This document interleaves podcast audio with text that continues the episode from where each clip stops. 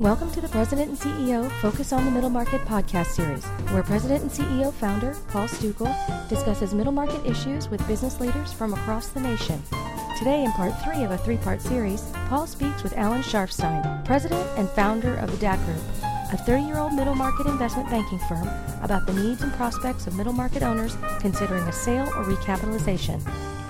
Well, I mean, given all of the above, and given the, you know, sort of the the projections of the of the larger organizations that I referred to earlier, what do you expect to happen in the next 12 to 18 months uh, with respect to middle market M&A?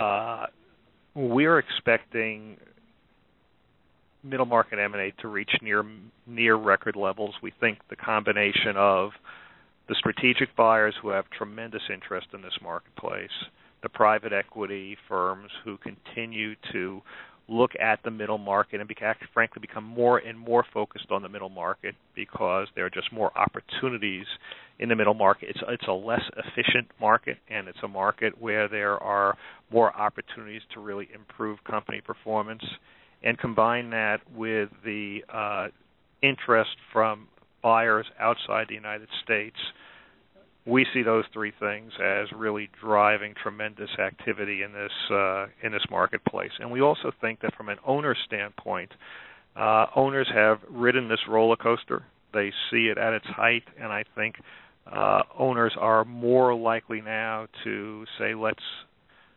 let's really move forward with in one of these directions. But the one thing that we're hearing from business owners is they all recognize in today's environment, standing still is simply not an option.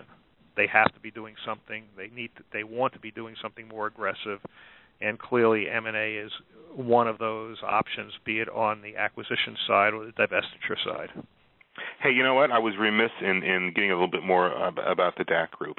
Are there any um, sort of verticals that the DAK group focuses on, or are you sort of a, a generalist in, in, in this field? Um, at, at DAK, we have 22 professionals on board uh, dealing in a fairly wide variety of industries from uh, consumer products to manufacturing to technology and publishing.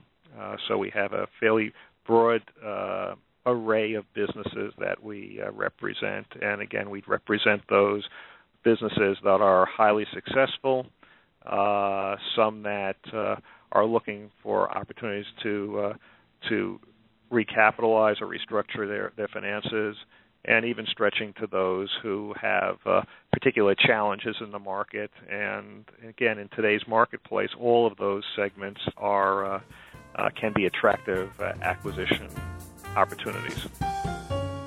Be sure to check back for future episodes of the President and CEO Focus on the Middle Market podcast series. Thanks for listening.